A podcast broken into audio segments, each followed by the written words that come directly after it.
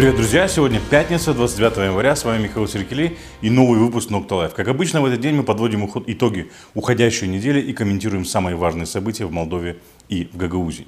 Эта неделя была насыщена событиями и дала много поводов для комментариев. Сегодня речь пойдет о выдвижении президентом Майя Санду кандидатов в премьеры, э, голосование за бездефицитный бюджет Народного собрания Гагаузии и реакции провлаховских э, пропагандистских СМИ в ответ на э, решение Народного собрания, а также о том, почему назначение Высшего Совета Безопасности спровоцировало волну критики и причем тут Гагаузия. В среду 27 января президент Молдовы Майя Санду выдвинула кандидатуру на пост премьер-министра Республики Молдова. Давайте посмотрим, как это было.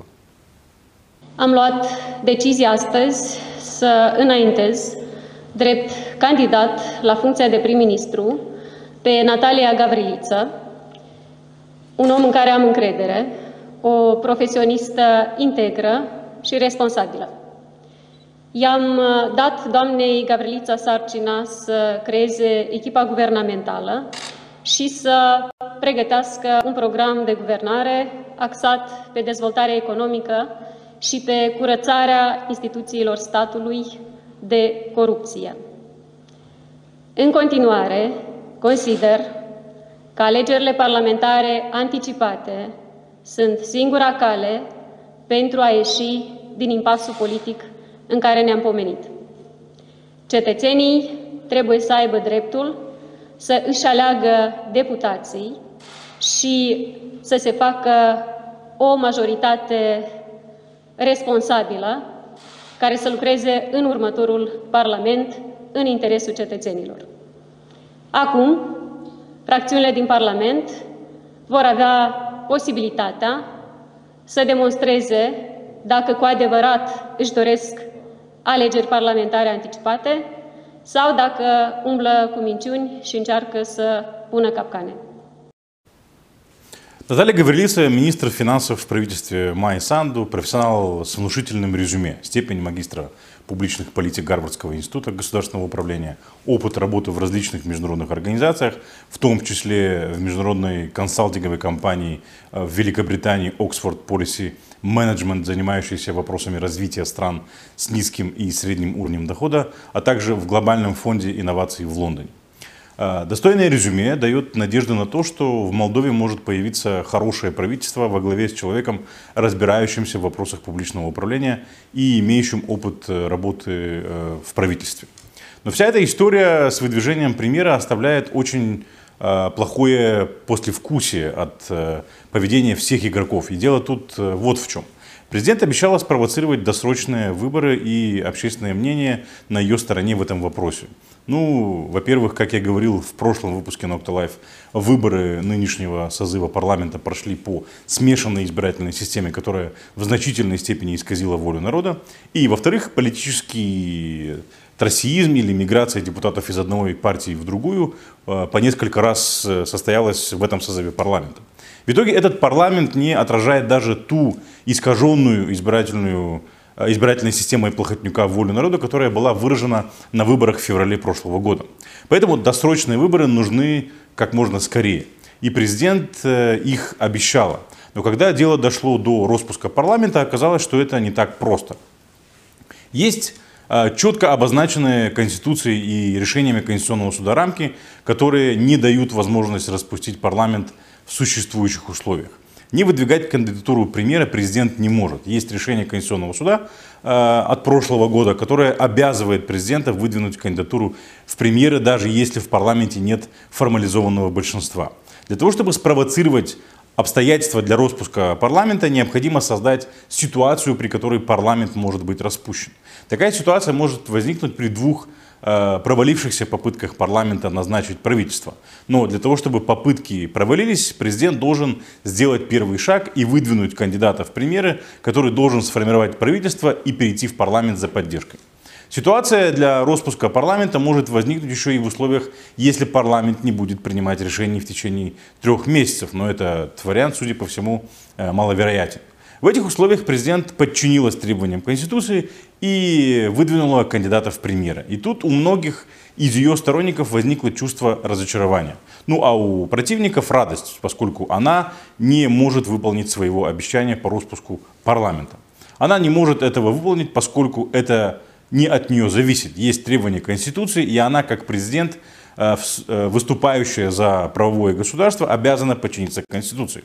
В обратном случае, какой смысл заявлять о приверженности э, принципам правового государства? Роспуск парламента зависит от парламента, ну или от того, провалит ли парламентское большинство две попытки по назначению правительства или нет. В парламенте у президента нет большинства. И, кстати говоря, формально президент является беспартийным или э, беспартийной с момента вступления в должность президента. Так вот, большинство в парламенте есть у Дадона Юшора. Хоть и не формализованное, и несмотря на то, что Дадон не в парламенте, а Шор в бегах. Э, судьба правительства Натальи Гаврилицы зависит от Дадона, как и судьба правительства Санду в ноябре 2019 года. Только в ноябре 2019 года правительство Санду а, отправило в отставку коалиция социалистов и демократов, а теперь а, за правительство Гаврилицы может проголосовать неформализованное большинство социалистов и Шора. Вот так выглядит выражение «мы думали, что достигли дна, но снизу постучались». Еще больше разочарования от того, что Санду не может распустить парламент и вынуждена выдвинуть кандидатов в премьеры, вызвало сначала заявление самой Санду, потом заявление партии «Действие и солидарность», а потом и заявление самой Гаврилицы. Санду на брифинге заявила, что по-прежнему считает, что досрочные парламентские выборы – единственный выход из политического тупика, в котором мы оказались. А, потом а, вышло заявление ПАС, где ПАС заявил, что не будет голосовать ни за одно правительство, предложенное в этом созыве парламента, потому что только так можно спровоцировать досрочные парламентские выборы, которые народ, которых народ ждет. А потом, ну или в то же время, вышло заявление самой Гаврилицы, где она заявила следующее. Для меня это большая честь. Я воспользуюсь своими навыками и знаниями для э, улучшения жизни людей и процветания Молдовы. Я твердо верю, что граждане э, заслуживают э, справедливости и благополучия. И я предложу команду и программу, которая сможет вывести страну из кризиса и защитить интересы граждан. И тут у многих возникло замешательство. Что все это было? Понятно, что президент выдвинула кандидата, потому что не может не выдвинуть. Она выдвинула лицо, которому доверяет, а не абы кого, потому что есть высокая вероятность того, что парламент проголосует за это правительство. Выдвинуть кандидатуру, которая не разделяет идеи и видение Санду по вопросам развития страны, для Санду было бы серьезной ошибкой. Если парламент проголосует за правительство и его будет возглавлять человек, который не является сторонником Санду, это правительство наверняка сможет договориться с ее оппонентами и продвигать политики и решения, которые противоречат программе и обещаниям Санду а, о борьбе с захваченным государством, со схемами и коррупцией и так далее. И виновата в этом будет сама Санду. Она же выдвинула кандидата э, в премьеры ее оппоненты всем будут говорить, что это правительство Санду, потому что она его предложила. Поэтому единственное решение, которое Санду могла принять в этой ситуации, чтобы соблюсти требования Конституции и не совершить акт политического суицида, это э, выдвинуть человека, которому она доверяет и который не подставит Санду в случае, если парламент утвердит правительство. Логика решения Санду в этой ситуации понятна. Логика заявления ПАС тоже понятна. ПАС не хочет голосовать по такому важному решению социалистами, без которых назначение правительства невозможно. Равно как и невозможно, невозможен провал попытки его назначить. Тем более, что назначение правительства сейчас отделяет э, ситуацию, при которой парламент может быть распущен и назначен досрочный парламентский выбор, к чему стремится ПАС. Исходя из этого, ПАС принял наиболее безопасную для себя позицию. Тем более, что ни партия Шор, ни социалисты не заявили однозначно, будут ли они голосовать за утверждение нового правительства. Поэтому, придя в парламент с нечеткой позицией, при вполне конкретных обещаниях и при условиях, что оппоненты скрывают свои намерения, ПАС поставил бы себя в неловкую ситуацию.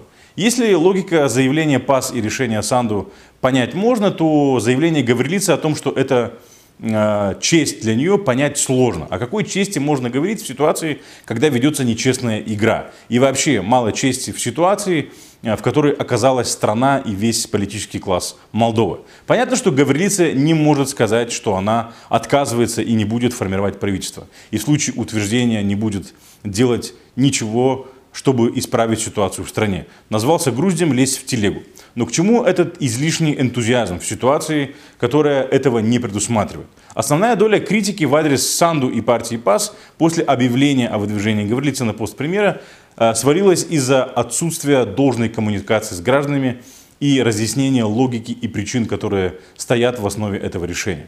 Президент без лишнего энтузиазма и лишних слов на брифинге, который продлился менее двух минут, дает понять, что это плохое решение, но она вынуждена его принять. А кандидат в премьеры, э, соратница президента, с воодушевлением и энтузиазмом берется реализовать решение, которым президент недоволен. Ну а ПАС вообще заявил, что они в этом участвовать не собираются. Если политики хотят, чтобы граждане понимали и принимали их решения, им надо находить способы объяснять причину и необходимость этих решений. Ну и позаботиться о том, чтобы их заявления не вызывали замешательства у граждан. Теперь слово за парламентом, а точнее за тем, у кого в парламенте большинство. Они могут отклонить правительство Гаврилицы, и тогда президенту придется искать другого человека, которому она доверяет, чтобы тот в случае утверждения его правительства смог реализовать программу президента, обойти ловушки оппонентов, ну или, не дай бог, не сговориться с ними. В случае утверждения правительства Гаврилицы парламентское большинство будет нести за него ответственность. Понятно, что это же большинство, проголосовавшее за правительство Гаврилицы, не будет голосовать и поддерживать инициативы разрушающие коррупционные схемы и усиливающие правовое государство. И тогда, если правительство Гаврилицы хочет изменить ситуацию в стране, ему придется принимать эти решения под собственную ответственность без парламента. Это даст основание парламентскому большинству инициировать вотум недоверия. И если парламентское большинство выразит вотум недоверия такому правительству, тогда им придется объяснять, почему они не дают возможность правительству реализовать программу, которую они утвердили. Как оно будет на самом деле, увидим. Ждать осталось недолго, развязка близко. Самое обидное в этой ситуации в следующем. Те, кто заявляют о том, что могут исправить ситуацию в стране к лучшему и в отдельных эпизодах продемонстрировали, что способны на это, не могут в полной мере взяться за дело. В такой ситуации граждане и сторонники Санду не могут в полной мере оценить возможности ее команды. В существующих реалиях им приходится заниматься политическими интригами, э, что у них плохо получается, вместо того, чтобы предлагать и внедрять государственные политики и реформы, что, судя по двум отдельным эпизодом политической карьеры Санду, у нее получается гораздо лучше. Прежде всего речь идет о ее работе в должности министра образования, где ей удалось внедрить ряд важных преобразований. И короткий период ее премьерства, когда удалось за очень короткий срок разморозить взаимоотношения с международными партнерами. Э, наблюдать за противостоянием Санду с одной стороны и Дадона, Шора и Плохотнюка с другой стороны, это все равно, что наблюдать за соревнованием между профессиональным э, гимнастом и мастерами по финтам ушами и прыжкам с переподвыпедвертами, мастерами политических интриг и провокаций. Почему же социалисты являющиеся важной для Молдовы политической силой, как заявил Дадон, и с ним здесь нельзя не согласиться, не предлагают вариант по распуску парламента, несмотря на то, что заявляют э, о необходимости досрочных парламентских выборов. Досрочные выборы дали бы возможность партии социалистов обновиться и с новым мандатом доверия начать новую страницу своей политической жизни. Дело в том, что Дадон недавно проиграл выборы и, судя по всему, пока еще не оправился от проигрыша. За четыре года президентства он не продемонстрировал навыков публичного управления, поэтому не может продемонстрировать свою полезность стране способностью управлять и предлагать эффективные решения. Но при этом власть сохранить хочет. Поэтому Дадон ждет, пока его оппонент провалится, и он всячески подталкивает ее к этому, в надежде взять власть, когда она провалится окончательно, совершит ряд ошибок и подорвет свой рейтинг. Но проблема Игоря Дадона и партии социалистов в другом. И, кстати говоря, это также является проблемой для всей страны, поскольку речь идет о крупнейшей политической партии на левом фланге. Дело в том, что тот, кто помог Дадону и социалистам вырасти из маргинальной партии в самую крупную партию страны, сегодня превращается в балласт для Игоря Дадона и ПСРМ. Владимир Путин, который помог социалистам пойти, э, пройти в парламент в 2014 году, сегодня начинает тянуть их назад. Владимир Путин еще в 2014 году стал превращаться в изгоя в международной политике после аннексии Крыма, разжигания войны на Донбассе и крушения Боинга над Донбассом. В еще большую изоляцию он стал загонять себя после отравления новичком лидера российской оппозиции Алексея Навального. Отравление было организовано сотрудниками российских спецслужб, факт который был доказан а, журналистами Billingcat. Можно по-разному относиться к Алексею Навальному, но травить его боевым отравляющим больш... а, а, веществом, извините, только потому что у него есть политические амбиции и он а, разоблачает коррупцию в высших эшелонах власти, это дичь. В современном мире у людей есть фундаментальные права, в том числе право быть избранным и право на жизнь. И никто не имеет права травить своих политических оппонентов боевым отравляющим веществом ни Путин, ни кто-либо другой. Более того, давление на Путина растет не только среди международного сообщества, но и внутри страны после ареста Алексея Навального и публикации его фондом борьбы с коррупцией расследования о дворце Путина. Это спровоцировало протесты во многих городах России. За неделю после публикации фильм ФБК о дворце Путина набрал рекордные 100 миллионов просмотров. Те, кто видел этот фильм, знают, о чем я говорю. Те, кто не смотрел, рекомендую посмотреть. Вы поймете, почему в России, самой богатой природными ресурсами стране мира, огромное количество людей живут за чертой бедности. А за пределами Москвы, Питера и еще нескольких крупных городов России жизнь не лучше, а часто даже хуже, чем в Камрате. В таких условиях для ПСРМ и Дадона было бы логично всячески дистанцироваться от Путина и его методов. Потому что это бьет по рейтингу партии как внутри страны, так и за ее пределами. В случае прихода социалистов к власти, при их близости с Путиным, это может сильно ударить по Республике Молдова и загнать страну в еще большую изоляцию. Но Игорь Дадон не спешит дистанцироваться от Путина. Перед избранием Игорь Дадон перед избранием Игоря Дадона председателем ПСРМ, извините, э, в этом году весь политбюро ПСРМ поехал в Москву. Совсем недавно, 21 января 2021 года, во время встречи с послом Китая Игорь Дадон заявил, что в ближайшее время партия социалистов примет новую политическую программу, в которой в качестве приоритета внешней политики будут, э, обозначены, будет обозначен восточный вектор. Это приведет э, к развитию гораздо более тесных отношений с Россией, другими государствами-членами Евразийского экономического союза и Китаем. ПСРМ собирается налаживать стратегическое партнерство со странами, где жестко подавляются гражданские свободы. Чего только стоит э, новая система социального рейтинга в Китае и жесткое подавление протестов в Гонконге. Про отравление, а, отравление политических оппонентов Путина мы уже говорили. В связи с этим возникает резонный вопрос, куда нас приведет господин Дадон со своим э, стратегическим партнерством с Китаем и Россией. У нас в Молдове также начнут травить политических оппонентов э, боевыми отравляющими веществами. Или, может, ПСРМ начнет отбирать у своих членов имущество, незаконно нажитое во время нахождения у власти, как, например, это сделали в Китае с Бо Силаем. Что же вы предлагаете Молдове, господин Дадон?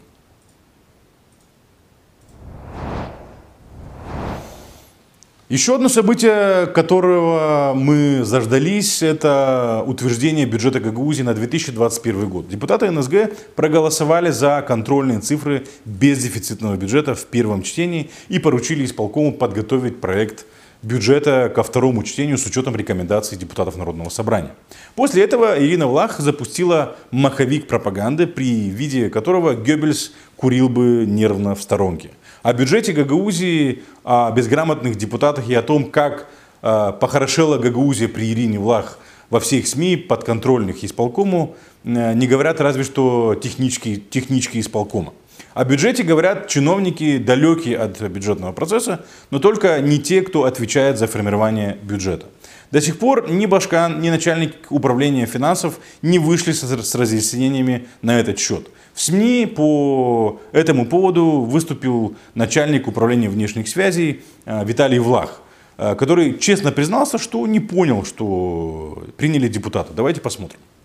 Я, если честно, я даже не знаю, что они приняли. Вот меня э, вчера э, был, встречался с, с друзьями, меня тоже спрашивают, а что они приняли. Я говорю, я сам не знаю, что депутат Народного собрания приняли.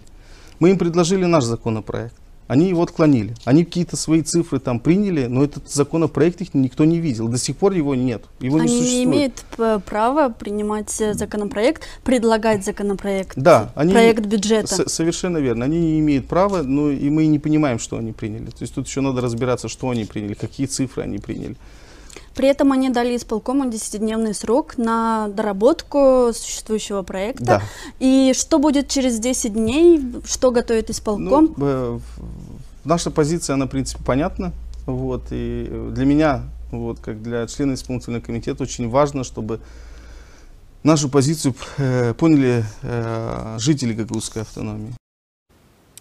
Кроме Виталия Влах выступил начальник управления строительства Иван Калиоглу. После него выступила глава агентства по привлечению инвестиций э, начальник управления образования. Ну а когда начальники закончились, перешли к замам начальников. Все говорят как по методичке, мол, закон о бюджете не прошел профильную комиссию НСГ, соответственно, принят не по процедуре. А сам проект бюджета, согласно закону, готовит управление финансов Гагаузии. В принципе, не только мы заметили э, поразительную схожесть в выступлениях местных чиновников. Давайте посмотрим. Э, будьте добры, пусть Алексей Ивановна ответит, сколько лет она работает в этом финуправлении? Это первый вопрос. И второй вопрос, она что, выучила слова Олеси Федоровны? Она слово в слово говорит про бюджет. Так не бывает в бюджете. Скажите, относительно бюджета у вас есть конкретный вопрос? Говоря о методичках, то ли их плохо написали, то ли кто-то плохо выучил. Но кажется, даже у людей, имеющих косвенное отношение к финансам и госбюджету, возникают вопросы после выступления замначальника управления Башкана Оксаны Неделка-Колын, которая уже прославилась своим умением объяснять, куда делась пшеница из материальных резервов Гагаузии. Давайте посмотрим. Бюджет состоит из множества мелких бюджетов разных учреждений. Их у нас около 340 э, бюджетных учреждений. Это совокупность всех вот этих бюджетов составляет наш центральный бюджет автономии. Исполком в 2020 году привлек инвестиции на 125 миллионов леев. И к тому, что это не столь сложно, это не столь страшно э, исполнить этот бюджет таким образом, чтобы покрыть за счет собственных доходов этот дефицит. Все, что мы сегодня имеем, это работа исполнительной власти. И если бы каждый раз исполнительный комитет прислушивался бы к депутатам Народного собрания и потакал бы их прихотям, сегодня наш бюджет составлял бы сколько? Как в 2015 году 475 миллионов леев. Да, то есть мы стояли бы, топтались бы на одном месте. И тут не в защиту НСГ, а просто ради внесения ясности следует отметить, что НСГ не пыталась разработать бюджет вместо исполкома. НСГ просто обозначила рамки, в которых может оперировать исполком. В этих рамках исполком может распределять средства так, как считает нужным. НСГ не делает и не собирается делать это вместо исполкома. Если бы Народное собрание представило подробный бюджет вместо исполкома, тогда можно было бы говорить, что да, Народное собрание превышает свои полномочия. Народное собрание всего лишь навсего не позволило исполкому привлечь займ и э, продать публичную собственность для покрытия бюджетного дефицита. Привлечение займа – это не финансовый, а политический вопрос. Поэтому Народное собрание, как главный политический орган автономии, имеет право и обязан высказаться по этому поводу. Что Народное собрание и сделало. Тем более, что исполком не удосужился предоставить Народному собранию план по привлечению займов с указанием источников и условий кредитования. А вдруг исполком э, пойдет и возьмет кредит у одной из компаний микрокредитования по 37% годовых с привязкой к доллару или евро. Или вообще возьмет у ростовщиков э, по 3% в месяц. Вместо того, чтобы ходить по радиостанциям и телестудиям, разработали бы детальный бюджет и показали бы детальные расходы. В этой ситуации удивила реакция Башкана – все время до принятия контрольных цифр Башкан отмалчивалась. А когда э, только депутаты э, приняли так э, должно было быть, э, Башкан высказалась через Facebook. Этот пост достоин отдельного комментария. Вот что пишет Ирина Влах в своем Фейсбуке. Сожалеем, что некоторые члены Народного собрания Гагаузии восприняли свой мандат депутата как возможность реализовать собственные эгоистичные политические проекты. Считаем, что Народное собрание – это платформа для конструктивного диалога, нацеленного на развитие автономии, где возможна и необходима конструктивная полемика в процессе анализа и улучшения проектов. На платформе Народного собрания недопустимы конфликты гагаузов с гагаузами. Народные избранники должны служить примером взаимоуважения, уважения другого мнения и конструктивного диалога. На платформе Народного собрания недопустим эгоизм, продолжает Башкан. Наверное, следует напомнить Ирине Влах, как доктору права, что Народное собрание, как высший законодательный и представительный орган Гагаузии, это прежде всего главная политическая трибуна автономии, а не какая-то там платформа. Равно как и парламент Республики Молдова, где Ирина Влах была депутатом с 2005 по 2015 год. Хотя откуда ей знать, что парламент это главная политическая трибуна, она ведь за 10 лет так и не воспользовалась этой трибуной. Давайте послушаем, что о ней говорит ее бывший политический босс Владимир Воронин. Но то, что она была всегда, даже когда была в нашей команде, была очень примитивная. Не сказать иначе я не могу, потому что женщина. Если бы это был мужчина, я бы сказал напрямую. Примитивная очень примитивная и отсталая. Она, я говорил уже как-то по телевидению, даже у вас, по-моему, Два года сидела, рот не открывала в нашей фракции. Уже меня спрашивали коллеги по парламенту, оно у вас говорящее вообще? Я говорю, говорящее, нормально. Да, и мы ей написали текст, говорю, Ирина, читай дома или где хочешь, но ты должна завтра вот с этим текстом там включить микрофон и в парламенте начинать что-то там читать, что там написано. Еще хотелось бы обратить внимание на то, что Народное собрание это не собрание ангелов, это собрание людей, избранных туда такими же людьми, как они сами, где депутаты пытаются удовлетворить интересы избирателей своих округов, ну или удовлетворить свое политическое эго. А, потому что у любого человека, тем более политика, есть эго, и политики пытаются его удовлетворить. В Народном собрании каждый депутат со своим эго вступает в спор, а в споре, как известно, рождается истина. Так обеспечивается баланс интересов, так функционирует демократия в конце концов. И поэтому, да, в Народном собрании эгоизм допустим. Недопустимо, когда эгоизм присутствует только в исполкоме, а, когда он присутствует и в исполкоме, и в Народном собрании, тогда обеспечивается баланс и функционирует э, та самая система сдержек и противовесов. Башкан пишет э, длинные посты в э, своем фейсбуке, но почему-то на русском и румынском, без гагаузского. Много депутатов в Гагаузии понимают и читают румынский на румынском, как вы считаете? Целом мы видим, как Башкан потихоньку, помаленьку перебирается в Кишинев. Например, когда в НСГ рассматривали бюджет из, и назначали новый состав Центральной избирательной комиссии Гагаузии, глава автономии встречалась с лидером партии социалистом Игорем Дадоном, который заявил, что будет оказывать Ирине Влах поддержку не жителям Гагаузии, заметьте, а Ирине Влах. И не обманул ведь. Сегодня он заявил, что новый состав Центральной избирательной комиссии сформировали чуть ли не в аппарате президента Майи Санду. Ну, а если точнее, то якобы некий советник Санду звонил судьям Камрата, чтобы они предложили нужных кандидатов. На этой неделе Ирина Влах организовала две встречи в Кишиневе. Одну с представителями IT-сектора Молдовы, другую с главами дипломатических миссий, где обсудила развитие Гагаузии на 2021 год. Совпадение или, или случайность, но на этой встрече не было посла Европейского Союза Питера Михалка. В целом, после поведение Ирины Влах на выборах президента и марша в поддержку Дадона под песню «Вставай, страна огромная», образ Ирины Влах в глазах многих дипломатов и политиков из Кишинева перестал вязаться с имиджем конструктивного политика, который она так усердно продвигала все эти годы. Два мероприятия, посвященные Гагаузии, организуются, э, я полагаю, из средств бюджета Гагаузии, но проходят в Кишиневе. Тут э, Э, не может не возникнуть вопрос «почему?». В Гагаузии тоже есть залы, где можно организовать такие площадки. Проведение такого рода встреч стоит денег, тем более в новом люксовом отеле Marriott в Кишиневе. Все это стоит денег, аренда зала, э, организационные вопросы, транспорт из Гагаузии и обратно, туда и обратно, фуршет, кофе-брейк э, и так далее. Почему в Кишиневе? Может кому-то лень ехать на работу в Камрад, а раз так, то пусть исполком переедет в Кишинев.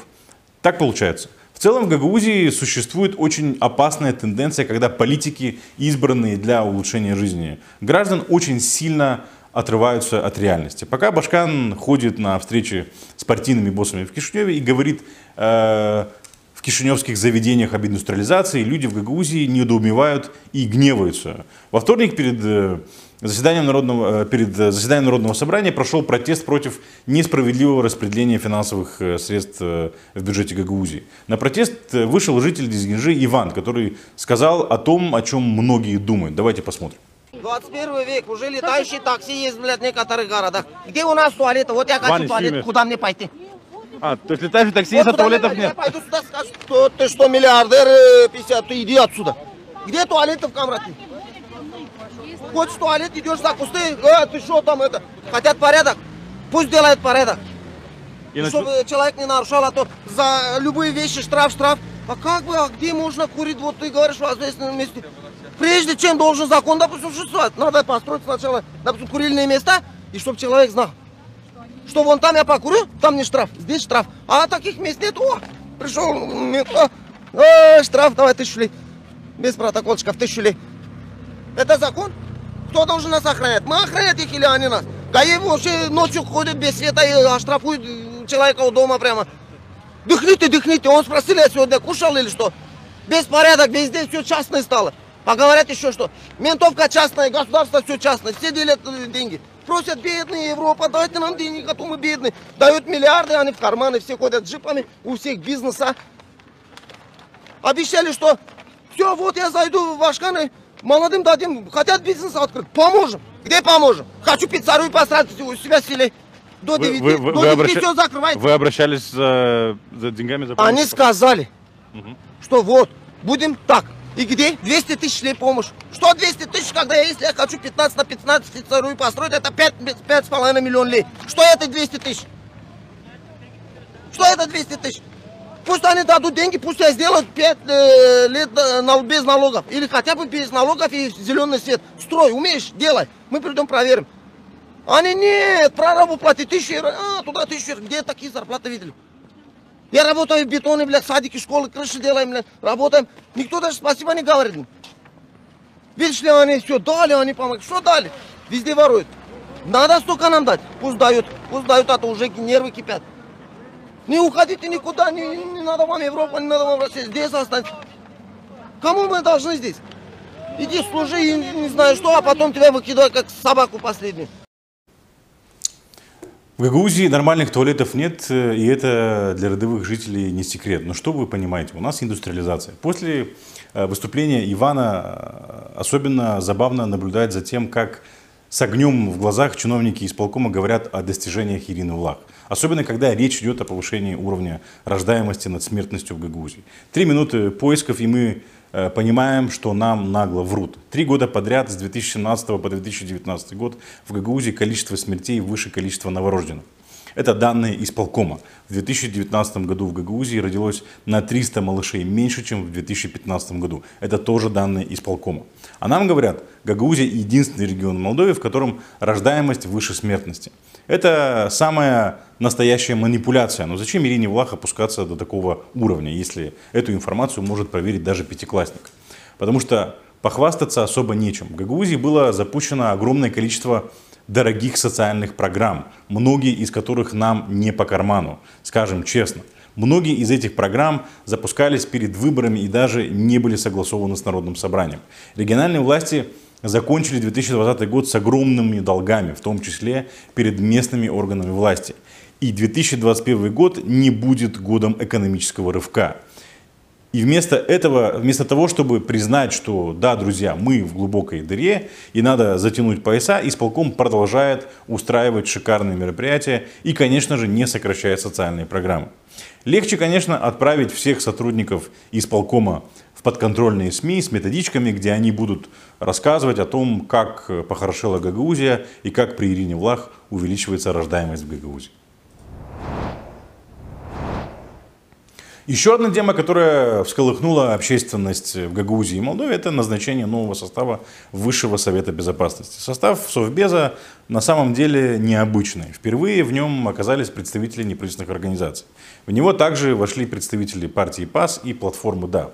Большая часть вопросов, обсуждаемых на Совете, является гостайной. Майя Санду внесла изменения в положении о Высшем Совете Безопасности. Теперь членами э, Совбеза могут стать не только должностные лица, э, члены Совбеза должны быть гражданами Молдовы, владеть румынским языком и не иметь непогашенных судимостей и обладать безупречной репутацией. По праву должности в Совет вошли спикер парламента, премьер-министр, председатель парламентской комиссии по нацбезопасности, министр внутренних дел и обороны, глава службы информации и безопасности, генпрокурор и президент Нацбанка – Согласно указу Санду, в Совбез вошли также глава аппарата президента Андрей Спыну, четыре советника президента Анна Ревенко, Вячеслав Негруце, Олеся Стамати и Алла Немиренко, депутаты от партии «Действие Солидарность» Игорь Гросу и Сергей Литвиненко, депутат от партии «Платформа Да» Кирилл Мацпан.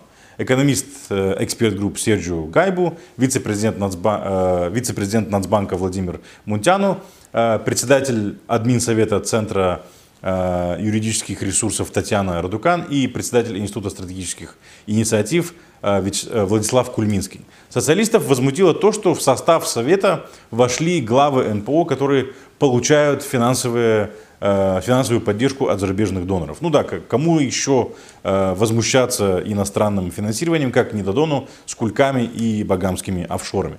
Видимо, из Кремля прислали а, очередную методичку, как бороться с неправительственными организациями и всех э, подряд клеймить иностранными агентами. Только российская практика не пройдет, не подходит для Молдовы, получающей колоссальную помощь от партнеров по развитию. Масло в огонь э, подлило заявление Майя Санду, что она оставляет за собой право не приглашать на заседание членов Совбеза, занимающих в нем место по праву должности, в чьей честности она сомневается. Поводом для возмущения также стала Гагаузия. Ну, причем здесь Гагаузия, спросите вы? При том, что Игорь Дадон нашел э, повод упрекнуть Майю Санду в том, что она не включила в состав Совбеза Башкана Гагаузию Ирину Влах. Сам он не без грешка забыл о своей политической партнерше в 2017 году, когда назначал новый э, состав Совбеза после смены состава Тимофти и включил Ирину Влах в Совет только спустя три месяца. Почему же Майя Санду не включила Ирину Влах в состав Совбеза? Многие э, усмотрели в этом даже дискриминацию Гагаузии. Читатели Нокта в социальных сетях предположили, что Влах не подходит по новым критериям, в частности, безупречной репутации.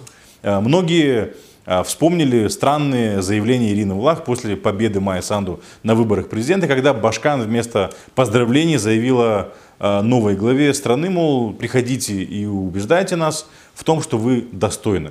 В администрации президента пока никак не прокомментировали отсутствие главы Гагаузии в составе Совбеза страны. Но дело в том, что по большому счету это эти мнимые символы власти, за которые так любят цепляться э, наш народ, ничего для Гагаузии не значат. И участие Башкана в правительстве и участие в Совбезе это как бусики для аборигенов, для отвлечения внимания.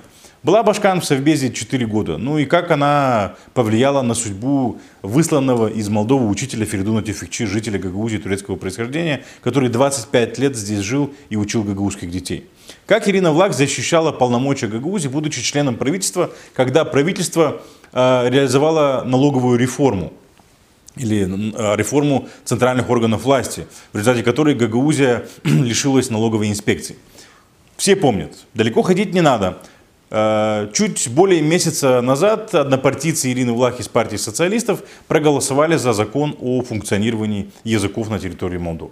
Этот закон явно нарушил полномочия Гагаузии в части функционирования языков на территории автономии.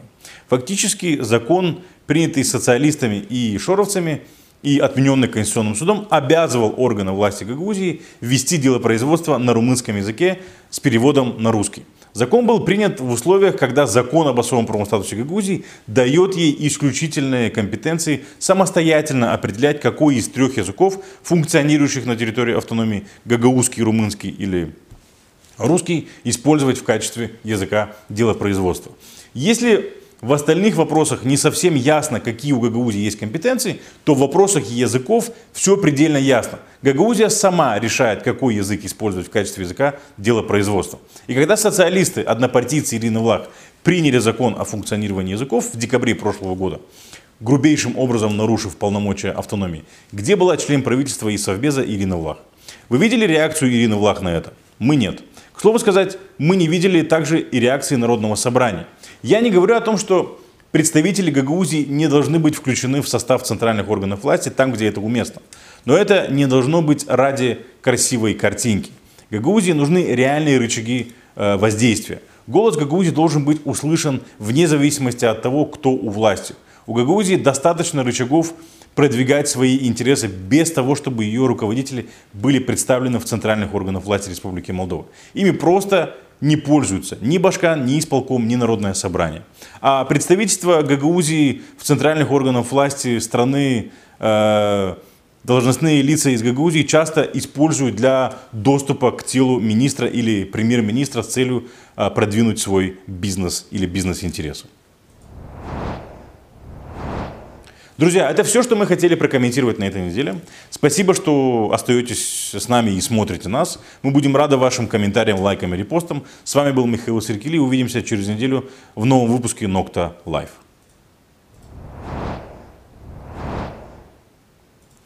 Друзья, вы можете стать нашими партнерами на Patreon. Э, Если вам нравится то, что мы делаем, поддержите нас, станьте нашими патронами. Вы можете сделать это, пройдя по ссылке, которую вы видите на экране. На нашей страничке в Patreon вы можете выбрать один из нескольких вариантов поддержки. Мы делаем этот контент для вас. Ваша помощь позволит нам стать более устойчивыми и сохранить нашу редакторскую независимость.